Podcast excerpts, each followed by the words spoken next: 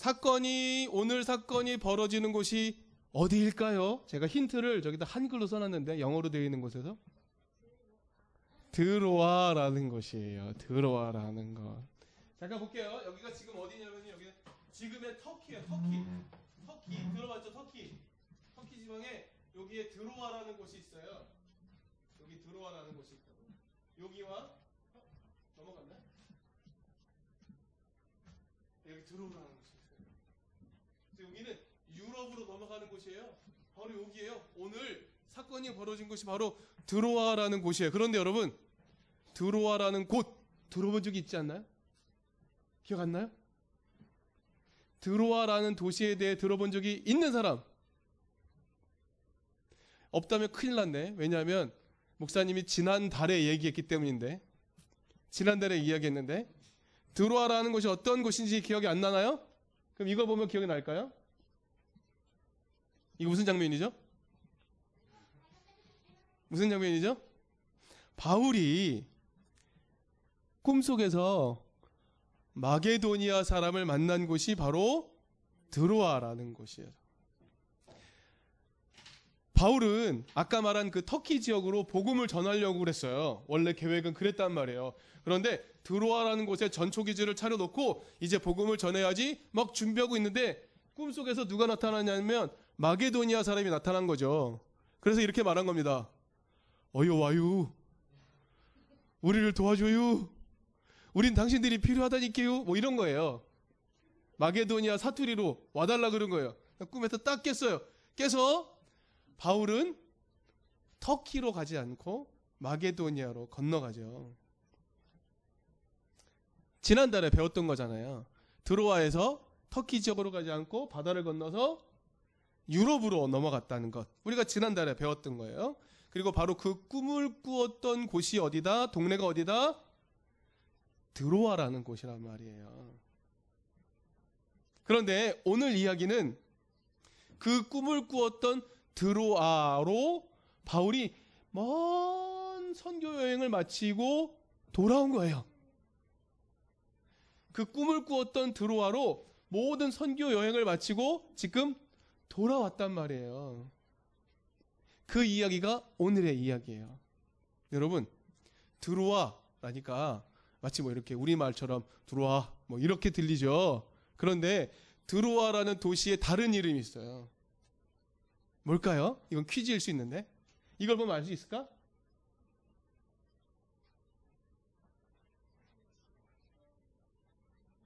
이거 아는 사람? 트로이의 목마라고 들어보셨나요? 네, 맞아요. 바로 그 도시예요. 네. 전설 같은 이야기가 있죠?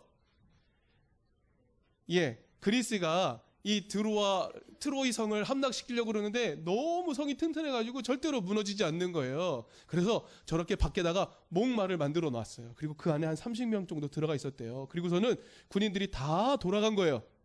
근데 트로이 성에 있던 사람들이 보니까 어? 목마가 하나 덩그러니 있고 사람들이 군인들이 다 없네요. 아, 쟤네들이 자기네가 패배했다고 생각하고 돌아갔나 보다. 저걸 우리한테 선물로 남겨놓고 갔나 보다 생각해서 그것을 성 안으로 갖고 들어왔죠. 근데 웬걸요? 그 밤에 그 안에 숨어있던 군인들이 나와서 트로이 성을 점령해 버렸다라는 전설 같은 이야기가 있잖아요. 기억나시나요? 그 이야기의 장소 어디라고요? 트로이 성경에 나온 이야기로는 드로아라는 곳이라는 말이에요. 자, 바울은요, 바로 그 드로아에서 터키 지역에 선교를 하기 위해서 전초기를 세웠어요. 그러면 사람들이 필요하겠죠. 자기를 도와줄 사람들이. 그래서 사람들이 저도 돕겠어요. 바울 선생님이 말한 그 예수님의 길을 따르며 저도 돕겠어요 하는 사람들이 나타났던 것 같아요. 그 중에 유씨 집안의 아들이 한 명 있었어요. 이름은 두고예요. 이름이 뭐라고요? 유두고라는 네. 유두고라는 청년이 있었어요. 근데 그 청년은 바울이 드로아라는 도시에서 터키 지역을 향하여 복음을 잘 전달할 수 있도록 최선을 다하여 도울 준비가 되어 있던 것 같아요. 그런데 웬걸요? 바울이 꿈을 꾸고는 마게도니아로 건너가 버렸잖아요. 그래서 바울은 이 마게도니아뿐만이 아니라 유럽 지역에 복음을 전하러 갔잖아요. 그렇죠? 근데 오랜 시간이 지나고 난 다음에 바울이 이제 자기가 선교했던 모든 것들을 마무리하고 이제는 로마로 가야겠다라는 생각을 가지면서 마지막으로 예루살렘 고향에 들르려고 떠나는 길 중에 드로아라는 도시로 다시 돌아옵니다. 여러분, 바울이요 이렇게 먼 길을 다니면서 큰 도시들을 다니면서 선교를 많이 하고 이제 예루살렘에 거쳐서 로마로 가려고 해요. 굉장히 중요한 길이잖아요. 근데 그 길 가운데 조그만 도시인 드로아라는 도시로 다시 돌아와요. 왜 돌아왔을까요? 드로아는 큰 도시였을까요? 그렇지는 않은 것 같아요. 그런데 그 도시로 다시 돌아옵니다. 중요한 일을 마무리하기 직전에 드로아라는 도시로 다시 돌아와요. 왜 돌아온 것일까요?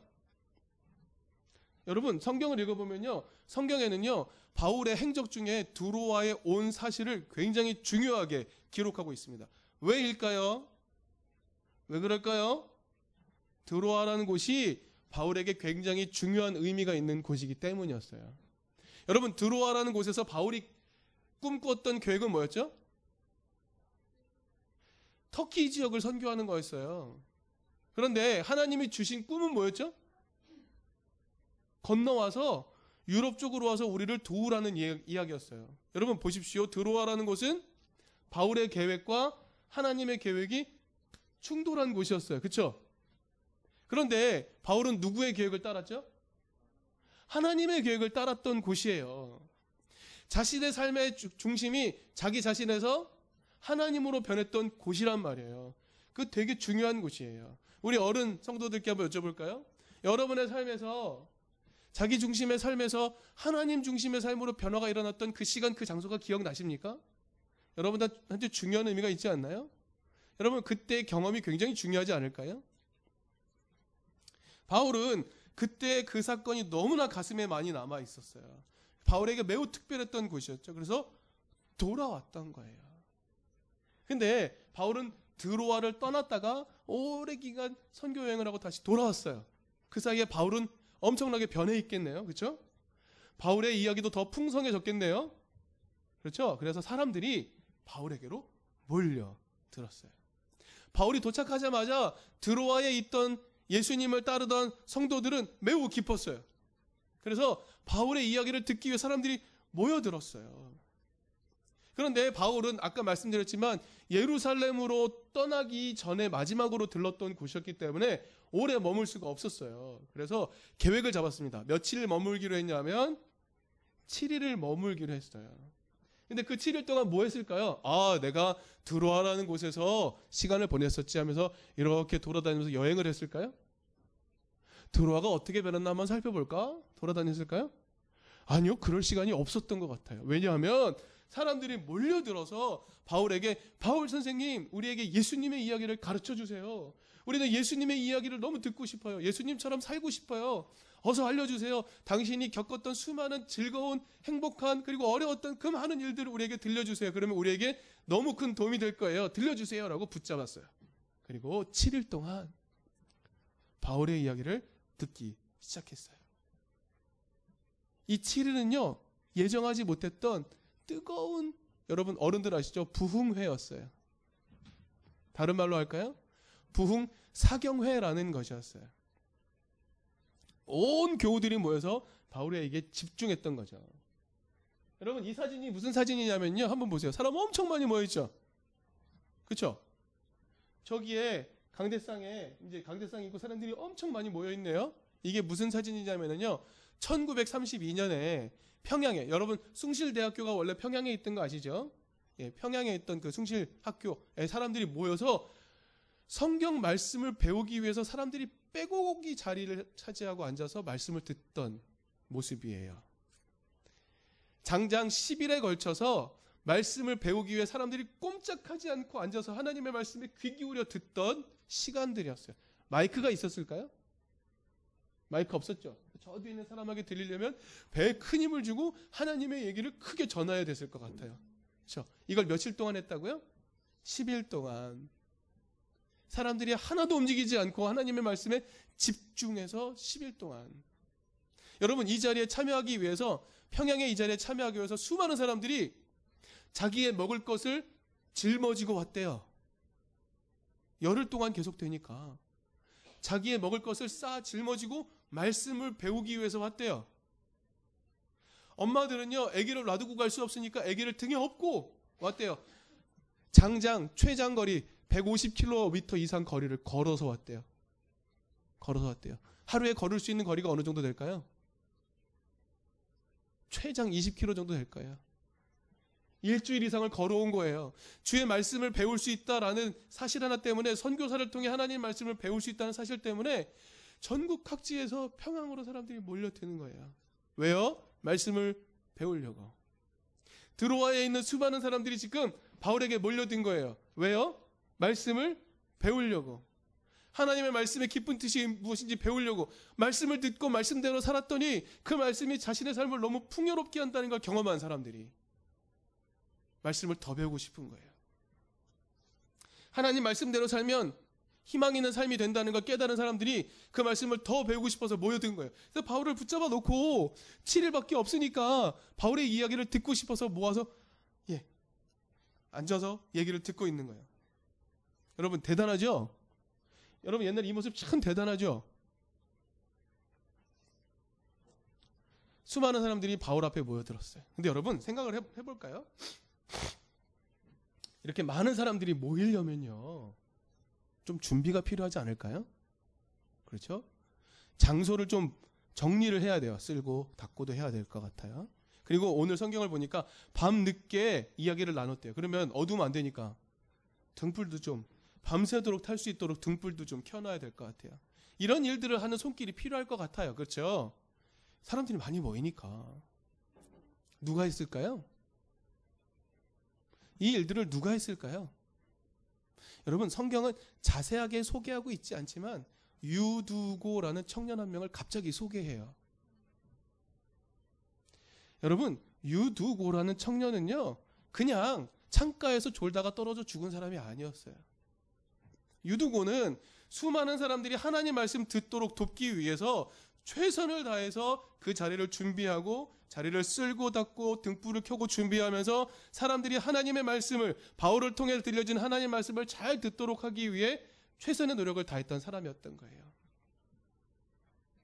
여러분 성경에 아무나 등장하지 않죠? 성경에 등장하는 인물인 거예요. 유두고는요. 근데 여러분 유두고는요 꾸벅꾸벅 졸기나 하는 게으른 사람이 아니었던 것 같아요. 드로아라는 도시에서 여러분 오늘 성경에 나오는 이야기는 바울이 드로아에 머무는 마지막 밤의 이야기예요. 7일이 다 끝나고 마지막 밤의 이야기라고요. 수많은 얘기들을 이제 마무리하는 얘기니까 되게 중요하겠죠. 그 밤을 준비했던 사람이었던 거예요. 자, 그러면 그렇게 열심히 준비한 유두고라면 사람이 엄청 많이 모여 있으니까 좀 특별한 혜택을 줘서 바울 옆에 가까이 앉아서 말씀을 들으면 안 되나요? 바울 가까이에서 하나님의 말씀을 좀 귀 기울여서 잘 들을 수 있으면 안 되나요? 여러분 그 정도 혜택은 줄 수 있지 않나요? 그런데 성경을 보니까 유두고는 창가에 걸터 앉았대요. 여러분 유두고는 좀 친절한 사람이었던 것 같아요. 자기가 최선의 노력을 다했지만 편한 자리 그리고 말씀을 들을 수 있는 좋은 자리를 다 양보했던 것 같아요. 그리고 그는 지금 사람들이 앉지 않는 자리인 창가에 가서 걸터 앉아 있는 거죠. 또 다른 이유가 있었을 것 같아요. 자, 바울이 예루살렘으로 떠나, 떠나기 마지막 밤입니다. 여러분, 바울은요, 그칠 줄을 몰랐어요. 왜냐하면, 여러분, 앞에 있는 사람들이 자신이 전하는 하나님 말씀을 너무 잘 들으니까 막 열정이 막 솟아나는 거죠. 해주고 싶은 얘기가 더 많은 거예요. 수많은 사람들은 그 얘기를 듣고 너무너무 좋아하는 거예요. 하나님 뜻대로 살면 이런 일이 일어나는구나. 행복했던 거예요. 밤새도록 이 이야기가 계속되는데 사람들은 지치지 않아요. 여러분, 만약에 수많은 사람들이 꾸벅꾸벅 졸면 바울이 할, 얘기할 용기가 날까요? 얘기할 기분이 날까요? 야, 이제 돌아가. 졸린 것 같은데 이제 가서 자. 난 갈게 내일 아침. 이러지 않았을까요?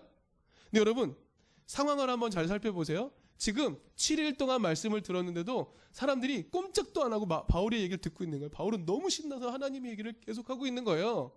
전달하고 있는 거예요. 그랬겠죠. 그럼 방 안에 사람이 많으면 방 안이 따뜻해질까요? 추워질까요? 방 안이 점점 더워집니다. 열기가 오르기 시작하죠. 등불도 켜져 있어요. 방이 따뜻한 거예요. 여러분 그렇게 방이 따뜻해지면 눈이 스르르 감기죠. 밤 늦은 시간에 아무리 좋은 얘기라도 그 얘기를 들으면 막 스르르 감길 거예요. 그런데 다른 사람들은 총기 있는 눈으로 바울을 바라보고 얘기를 듣고 그 얘기가 진행되고 있는데 유두고는 지금 졸고 있습니다. 여러분 왜 졸았을까요? 여러분 유두고가 그 자리에 와 있다는 것만으로도 유두고는 하나님 말씀을 사모하는 사람이라는 게 드러납니다. 밤 늦도록 앉아 있다는 것만으로도 여러분 바울이 유두고가요 듣기 싫은 얘긴데 그냥 어쩔 수 없이 참석했다가 창가에 걸터 앉아 자다가 떨어져 죽은 게 아니었어요. 유두고는 최선을 다해서 준비했고 그 일이 바울이 전달하는 이야기를 사람에 듣게 하기 위해 최선의 노력을 다했던 사람. 배려하고 배려해서 하기는 창가에 걸터 앉았던 사람. 어, 내가 방이 따뜻해지면 자기가 피곤해서 졸릴까봐 창가에 걸터 앉아서 시원한 바람을 맞으면 좀 잠이라도 깰까 해서 창가에 걸터 앉아서 있었던 사람이었던 거죠. 여러분 유두고는요 착한 사람이었어요. 바울은요 드로아 교회에 다시 오지 못할 것을 알았기 때문에 정말 최선을 다해서 마지막 열정을 다 쏟아서 복음의 말씀을 전달했을 겁니다. 근데 유두고는 자고 있어요. 여러분 유두고가 자는 이유를 좀 헤아려 줘야 돼요. 그렇죠? 근데 유두고가요. 사람들 말씀을 듣고 있는데 유두고가 좁니다. 유두고가 떨어져요. 몇 층에서요? 3층에서 떨어집니다. 어떻게 되었을까요? 성경은 죽었다라고 이야기를 합니다. 여러분, 시간은요, 사람들 모두가 잠든 깊은 밤이었어요. 그리고 그 밤이 맞도록 말씀을 듣고 있는 시간이었어요. 마을 밖은 불이 대부분 꺼지고 조용했을 거예요. 그런데 3층에서 사람이 떨어졌습니다. 여러분, 누군가 3층에서 떨어졌다면 그것을 본 사람은 외마디 비명이라도 지르지 않았을까요? 유두고가 떨어져서 지금 소리를 내며 떨어져서 죽었다면 수많은 사람들이 비명을 지르면서 쫓아나오면서 유두고가 죽었어요 라고 외치지 않을까요? 막 소란스러워지지 않을까요? 3층에 모였던 사람들만 쭉 내려온 게 아니라 주변의 동네 주변 사람들도 다 와서 이게 무슨 일입니까? 라고 깜짝 놀라서 다 모여들지 않았을까요? 바울의 이야기를 별로 듣지 않던 주변 사람들, 자던 사람들이 와서 보니까 유두고란 사람이 죽어 있네. 이거 도대체 무슨 일이야?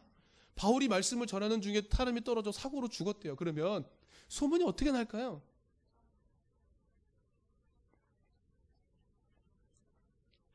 여러분, 유두고가 3층에서 떨어져서 죽었다고 말합니다. 여러분 그는요 바울의 복음 전파를 돕기 위해 열심히 수고했던 사람이에요. 다른 사람을 배려했던 사람이에요. 그런데 정작 자신은 3층에서 떨어져서 죽었어요. 지난 7일 동안 바울이 열심히 전달하고 열심히 이야기했던 그 하나님의 귀한 말씀을 했던 사경회가 마무리되는 시점에서 사고가 일어난 거예요. 여러분 그러면 어떻게 됩니까?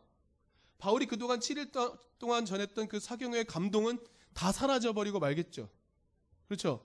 비참한 시간이 되고 말 거예요.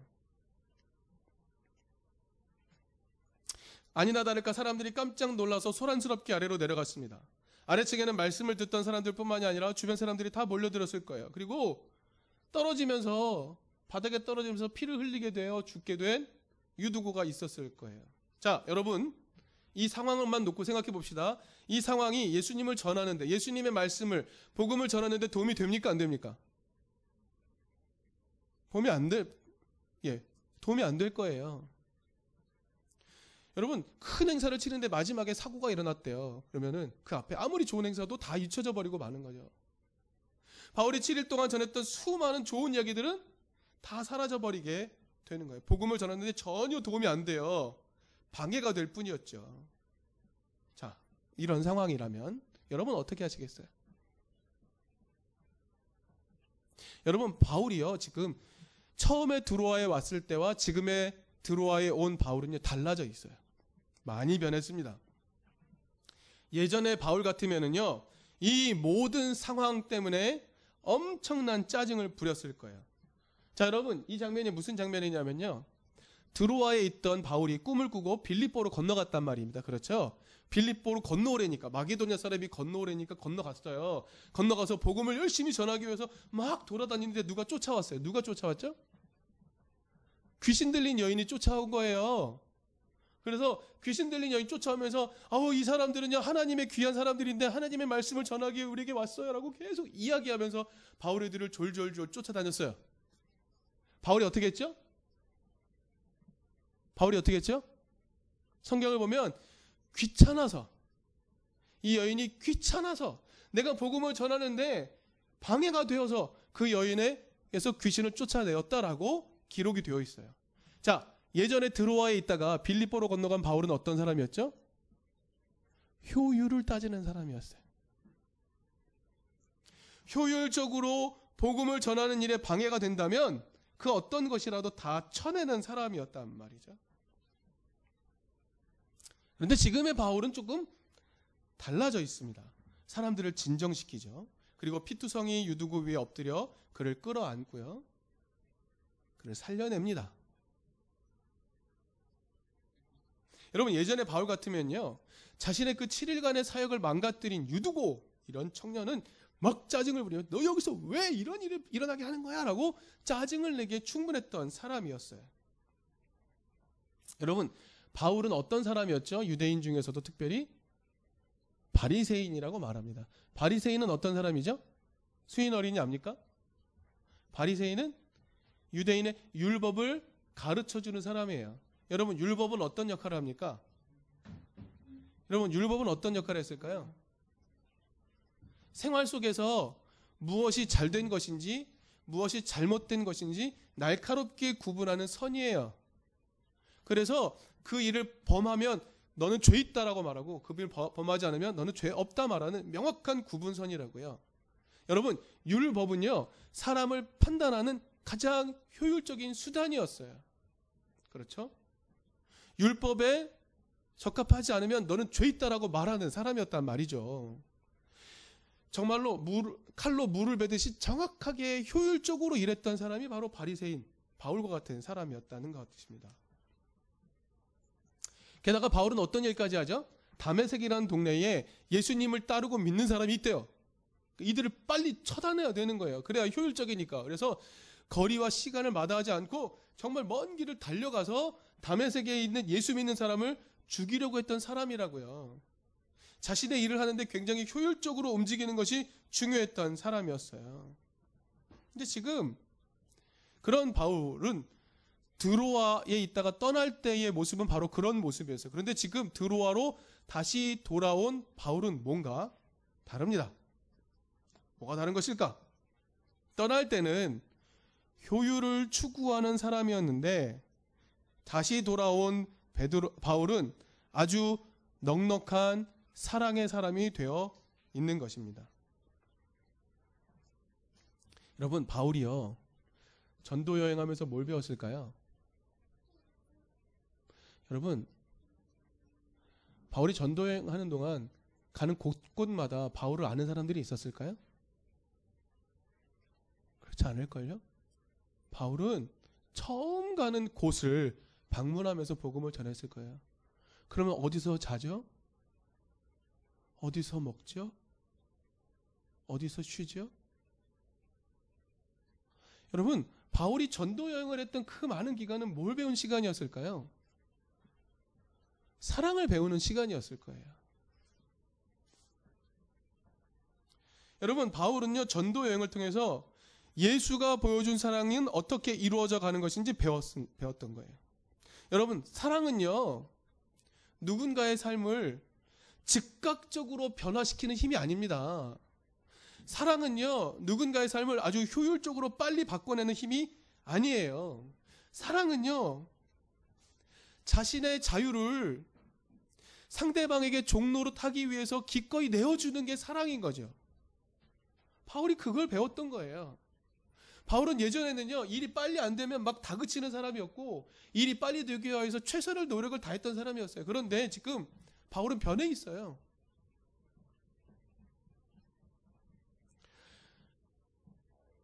자신의 자유를 상대에게 종로로, 자유로 종로로 타기 위해서 내어주는 사랑을 배웠단 말입니다. 여러분, 이 말씀은 누누이 드리지만 우리한테 잘 이루어지지 않는 이야기예요. 여러분, 우리는 사랑으로 서로 종로로 타는 걸 싫어해요. 못해요. 예수를 따른다고 말하지만 우리는 거기에 다다르고 싶지 않단 말입니다. 내가 조금 더 움직여서 옆에 있는 사람을 왜 돕기 위해 애쓰는 사람들이 정말 드물단 말이죠. 함께 와서 서로를 끌어안고 서로에게 먼저 다가가서 사랑을 베풀어주는 예수의 길을 걷는 사람이 적다니까요. 근데 바울은요, 변해 있어요. 여러분, 바울은요, 사랑은 더디게 이루어져 가는 것임을 배웠어요. 여러분, 고린도전서 13장 누가 썼습니까? 바울이 썼어요. 고린도전서 13장의 별명은 뭐죠? 별명? 사랑장이에요. 사랑장. 여러분, 어느 성경 몇 장, 몇 장, 몇 장 이렇게 돼 있죠? 별명이 있어요. 예. 사랑의 얘기를 가장 많이 담았다 그래서 고린도전서 13장은 사랑장이라고 부릅니다. 그 사랑장에 바울이 이렇게 말합니다. 사랑은 오래 참습니다. 사랑은 친절합니다. 사랑은 시기하지 않습니다. 사랑은 뽐내지 않습니다. 사랑은 교만하지 않습니다. 그리고 사랑은 화내지 않습니다. 바울이 이걸 배운 거죠. 드로아 떠났던 바울이 다시 돌아왔을 때, 드로아로 다시 돌아왔을 땐 이걸 배웠던 거예요. 바울은요, 유두고 사건에 대해서 효율성의 원리를 적용하지 않았어요. 옛날 같으면 분노했을걸요? 지금 죽어 있는 유두고를 향해서 저주했을 겁니다. 자신의 모든 일정을 망가뜨린 유두고. 그런데 지금 바울은요, 그 유두고를 살리기 위해서 그에게 엎드려서 그를 끌어안고 그에게 사랑을 나누어줘요. 그리고 마침내 기적적으로 그가 살아났다라고 성경은 이야기합니다. 어떤 사람은 이렇게 이야기하겠죠. 그 죽었던 게 아니야. 기절했던 건데 사람들이 죽었다고 생각했던 거야. 다치 살아난 게 아니라 그냥 따뜻한 데 놔뒀더니 살아난 걸 거야. 이렇게 얘기할 수도 있어요. 모르겠어요. 어떤지 모르겠어요. 어, 그렇지만 성경은 분명하게 이 사람이 죽었다라고 사람들은 판단했다라고 얘기했고 바울이 살렸다라고 이야기합니다. 어쨌든 사건이 일어난 건 분명하잖아요. 게다가요. 바울은 긴장도 하지 않았어요.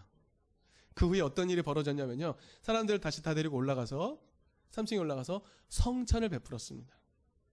여러분 성찬은요. 단순히 밥을 먹는 게 아니라 예수님의 가르침을 함께 나누는 굉장히 중요한 시간이었어요. 그래서 성찬을 하고 밤이 새도록 더 이야기하고 그 다음날 아침에 바울은 떠나갔다라고 성경은 기록해요. 그런데요. 더 중요한 얘기가 그 다음에 나와요. 우리 12절 한번 읽어볼까요? 우리 한번 찾아봅시다. 사도행전 20장 12절 함께 읽어볼까요? 11절 12절 같이 읽어도 좋겠습니다. 사도행전 20장 11절 12절 같이 읽어보겠습니다. 시작. 바울은 위층으로 올라가서 빵을 떼어서 먹고 나서 날이 새도록 오래 이야기하고 떠나갔다. 사람들은 그 살아난 청년을 집으로 데리고 갔다. 그래서 그들은 적지 않게 위로를 받았다라고 말합니다. 여러분 여기 중요했던 건 위로를 받았다라는 표현이에요. 성경에요 위로를 받았다라는 표현은 많이 등장하지 않아요. 큰 감동이 일어났다는 거예요. 그 사람들이 이 마음이 너무 따뜻하게 위로를 받았다라는 표현은 성경에 많이 등장하지 않아요. 여러분 사람들이요 바울의 어떤 행동에서 위로를 받은 걸까요? 여러분 바울이 그간 돌아다니면서 수많은 일들 했잖아요. 사도행전 앞에 보시면 막 귀신도 쫓아내고 수많은 병자들도 낫게 하고 막 이랬단 말이에요. 근데 거기에는 위로를 받았다라는 표현이 거의 없어요. 등장하지 않아요. 그런데 딱 여기에서 사람들이 위로를 받았대요. 바울이 어떻게 했기 때문에 위로를 받은 걸까요? 바울이 무엇을 보여줬기 때문에? 바울이 예전과 달리 사랑의 사람으로 변해 있었기 때문이었을 거예요. 사랑하는 이든교회 성도 여러분, 이 사건이 보여주는 매우 중요한 특징이 있습니다. 뭐냐면 바울이 더 이상 복음을 효율적으로 전달하는 것에 매달리지 않았다는 거예요. 효율은 일을 빠르고 정확하게 진행시키는 것을 말해요. 예전에 바울은 그런 사람이었죠. 근데 바울은 새로운 것을 배웠습니다. 복음의 핵심인 사랑은 매우 더디게 이루어진다는 것을 배웠던 거죠. 바울은요, 복음을 전파하는데 방해가 되었던 유두고, 그를 질책하지 않았습니다. 오히려 유두고가 보, 여주었던 열정을 헤아렸고, 그를 사랑으로 대했죠. 효율보다는 사랑의 힘으로 살아가야 함을 배운 바울. 그래서 그는 오랜 시간을 사랑에 헌신하면서 다른 사람의 변화를 기다리는 사람이 되어 있었던 것입니다. 여러분, 초기 기독교를 연구하는 사람들의 큰 숙제가 있어요. 뭘까요? 초기 기독교에 어떻게 그렇게 빠르게 교회가 로마 제국 안에 자리를 잡았냐라는 거예요. 다른 종교들도 많았는데, 다른 여타 종교들도 많았는데, 왜 기독교만이 그렇게 빠른 시간에 로마 전역을 장악했는가 하는 거죠. 여러분, 그 이유가 뭐였을까요? 기독교에 무슨 특별한 뭐 놀라운 일이 있었기 때문일까요? 여러분 무엇 때문일까요? 답은요. 이해할 수 없지만 답은 하나예요. 뭐냐면 사랑이었어요. 그 방법 외에는 달리 설명할 길이 없습니다. 여러분, 예수님의 길을 따른다는 것은요, 굉장히 오랜 시간이 걸리는 일이에요. 예수님의 길을 배운다는 건 그렇게 쉬운 일은 아니었을 거예요. 하지만 사람들이 사랑을 경험하고, 사랑을 깨닫고, 조금씩 사랑의 삶을 실천하기 시작하면서 로마가 변했던 것 같아요. 여기 중요한 원리가 있죠. 바울이 제시한 원리 뭐였죠? 사랑으로 서로 종로를 타라는 거죠. 너희 다 자유해. 너희는 다 자유로운데 사랑으로 서로 종로를 타는 것이다 라고 가르친 그 가르침 그것을 깨닫고 그것을 실천하기 시작하면서 교회는 로마를요 압도해 나갈 수 있었던 거죠. 여러분, 사랑은요, 그 자체로 매우 강력합니다. 우리가 왜 안 변하는 줄 아세요? 우리가 완전히 사랑하지 않기 때문입니다. 여러분, 우리가 서로 성경의 모든 신약의 저자들이 말하는 것처럼 사랑으로 형제 간에 피차 뜨겁게 사랑하라 라는 이 말을요, 우리가 잘 실천하지 않기 때문에 그래서 변하지 않아요. 여러분, 사랑을 배우는 데는요, 오랜 시간이 걸립니다. 사랑을 배우는 데는요, 오랜 시간이 걸리는 거예요.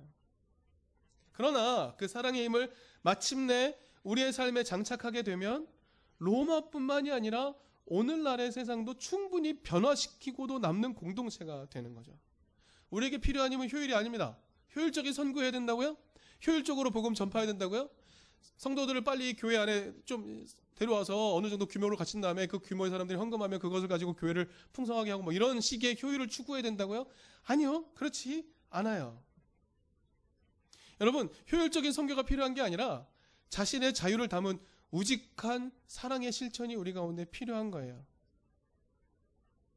여러분, 지난주에 교회 다니는 사람들한테 중요한 이슈가 있었죠. 명성교회 세습입니다. 효율적으로 인수인계 하려면 세습을 해야 된대요. 여러분 거기에는요 교회의 교회의 뿌리를 이루고 근간을 이루는 사랑은 없습니다. 그 모습은 옳은 모습이 절대로 아니에요. 여러분 오늘날에도 기독교는요 교회를 통해서 사랑의 힘이 어떤 것인지 보여줄 수 있어야 돼요. 느리더라도 그게 답이라는 거죠. 느리더라도 그게 답이란 말입니다. 그런데 이든 교회의 구성원이 대부분의 청년인 관계로 다 우리가 아직 성숙의 완결에 이르지 못한 단계로 관계로 우리는 아직 사랑을 잘 실천하지 못할 때가 많은 것 같아요. 다른 사람을 위해 내 자유를 희생하는 걸 잘 못해요. 다른 이보다 내가 한 발 더 움직여주는 걸 잘 못해요. 다른 이보다 한 번 더 움직여주는 걸 못해요. 여러분 놀라운 사실은요. 서로 그렇게 하면 어떻게 될까요? 여러분 교회가요. 아무리 교회가 커도요. 그 교회를 운영하는 사람은 정말 소수예요. 어떤 사람입니까? 헌신하는 사람, 봉사하는 사람. 여러분 교회가 아무리 커도 만 명 단위 교회가 돼도 그 교회를 이끌어가는 사람은 100여 명일 거예요. 어떤 사람이 이끌어간다고요? 정말 사랑으로 헌신하는 사람. 근데 여러분 이 자그마한 교회에서 이 자그마한 교회에서 여러분 우리가 서로에게 우리의 자유를 기꺼이 내어줘서 사랑으로 서로에게 헌신한다고 생각해 봅시다. 어떤 일이 일어날까요? 교회 안에 이 교회는 작지만 이 교회를 또 이끌어가는 것도 진짜 한두 명일 수 있어요. 그렇죠? 수고하고 애쓰는 한두 명일 수 있단 말이에요. 여러분 그 수고 때문에 교회가 운영되는 게 아니잖아요. 우리 모두가 사랑해야 되는 거잖아요. 여러분 그 사랑이 우리 가운데 계속 실천되면 어떤 일이 일어날까요? 여러분 놀라운 일이 일어날 겁니다. 우리 그걸 시너지라 그러죠. 네. 우리 각자 혼자 혼자 있을 때만큼의 일이 아니라 놀라운 폭발적인 일이 일어날 거예요. 여러분 그 힘 때문에 교회가 1세기에 로마를 장악하고 압도할 수 있었던 거라니까요. 그 방법 외에는 설명할 방법이 없단 말입니다. 여러분 지난 주간에 우리 경찬이가 또 올려주기도 했는데 여러분 말씀 묵상 계속 하고 계시죠? 여러분 지금 말씀 묵상 가운데 계속 등장하는 내용이 무엇이던가요? 하나님의 사랑입니다. 여러분 성경 말씀 묵상하면서 우리는 하나님의 사랑이 얼마나 위대한지 계속 발견할 수 있어요. 여러분 하나님이 효율을 추구하는 분이셨다면 인간을 만들면 안 됩니다. 왜죠? 인간은 하나님을 거스르는 존재니까요. 아니면 만드시되 로봇처럼 만드셔야죠. 그렇죠? 여러분 하나님은 효율적으로 세계를 운영하는 분이 아니에요. 바보같이 우직하게 사랑으로 세계를 움직이는 분이란 말입니다. 그래서 예수를 보내고 그래서 성령을 보내는 거죠. 하나님은 실패해도 사랑하고 실패해도 사랑하시는 거예요. 계속 사랑으로 자신의 자유를 희생해서 우리에게 주신단 말입니다. 그런데 우리는요. 우리는 그걸 잘 배우지 않아요. 잘 실천하지 않는단 말입니다. 우리 예랑이도 굉장히 많이 컸어요. 예랑이가 크면서 어떻게 되는지 아세요? 예전에는 자기가 원하는 것대로만 했지만 이제는 오빠를 위해 언니를 위해 자기가 양보하는 힘을 배우는 거죠. 이게 사랑으로 성장해 가는 거죠. 어린아이의 일을 버리는 거죠. 서로에게 자기를 기꺼이 내어주는 일이 어떤 의미인지를 배워가는 겁니다. 그래서 교회가 필요한 거죠. 여러분, 우리에게 필요한 힘은 사랑입니다. 여러분, 그러나 서로가 사랑으로 종 노릇 해가는 속도는 참 달라요. 누구는 그게 잘 되고요. 누구는 덜 될 수 있어요. 그런데 중요한 건 뭐냐면 방향으로 같이 움직이고 있는가 하는 게 중요할 겁니다. 나는 머물러 있고 이 사람만 막 움직이는 게 아니고요. 속도는 더디지만 함께 움직여 가는 거죠. 저 사람은 일을 처리하는데 5분 걸려요. 저 사람은 일을 처리하는데 1시간이 걸려요. 그러나 서로 그 속도의 차이 때문에 비난하지 않습니다. 왜요? 방향이 같이 움직이니까. 저 사람의 진심을 헤아리니까. 그의 마음을 아니까. 속도가 느려도 상관이 없는 겁니다. 여러분 이든교회요 속도가 달라도 상관이 없어야 되겠지 않겠습니까? 모두가 사랑으로 움직이고 있다면 그것만 발견할 수 있다면 누구도 상처받지 않을 수 있을 거예요. 그렇죠? 여러분 중요한 것은 서로가 진심으로 다른 일을 사랑해야 한다는 겁니다. 속도의 차이는 중요하지 않지만 방향은 중요합니다. 전심으로 사랑하지만 속도가 달라 괜찮아요. 전심으로 사랑하기 때문에 방향이 같다면 괜찮습니다. 여러분 바울은 그걸 깨달았던 것 같아요. 그래서 바울은 사랑을 이야기하고 사랑의 사도가 되는 거죠. 그렇게 막 폭발적으로 분노했던 사람이 사랑의 사람으로 변해 있는 겁니다. 그리고 그 모습을 마지막을 마지막에 그 모습을 보여준 그 드로아의 사람들은 그 모습을 보고 너무나 감동해서 위로를 받았던 것이죠. 여러분 사랑이 답이라고 바울은 깨달았고요. 예수가 보여준 그 길을 걸어가기 시작했어요. 여러분, 사랑은 느립니다. 하지만 그게 답이죠. 사랑하지 않고는 교회는 없어요. 사랑하지 않으면 교회는 존재할 수 없습니다. 여러분, 우리가 갖춰야 될 힘은요, 유일한 힘은 사랑하는 힘이에요. 어디 나가서 무슨 뭐 성과를, 대단한 성과를 거두는 그런 힘을요, 여러분, 그런 힘을 우리는 갖지 않아도 돼요. 여러분 우리는요 사랑하는 힘만 있으면 세상을 뒤집어 엎을 수 있다니까요. 사랑하는 힘만 있으면 세계를 압도할 수 있습니다. 여러분 얕보지 마십시오. 그게 될까? 여러분 판단하지 마세요. 역사가 증명하고 있어요. 우리가 못할 뿐이지. 여러분 우리는 느릿 느릿 걸어가지만 사랑의 방향으로 모두가 걸어갑시다. 그 방향으로 초청하겠습니다. 여러분 속도가 다 다르지만 사랑의 방향으로 걸어가죠.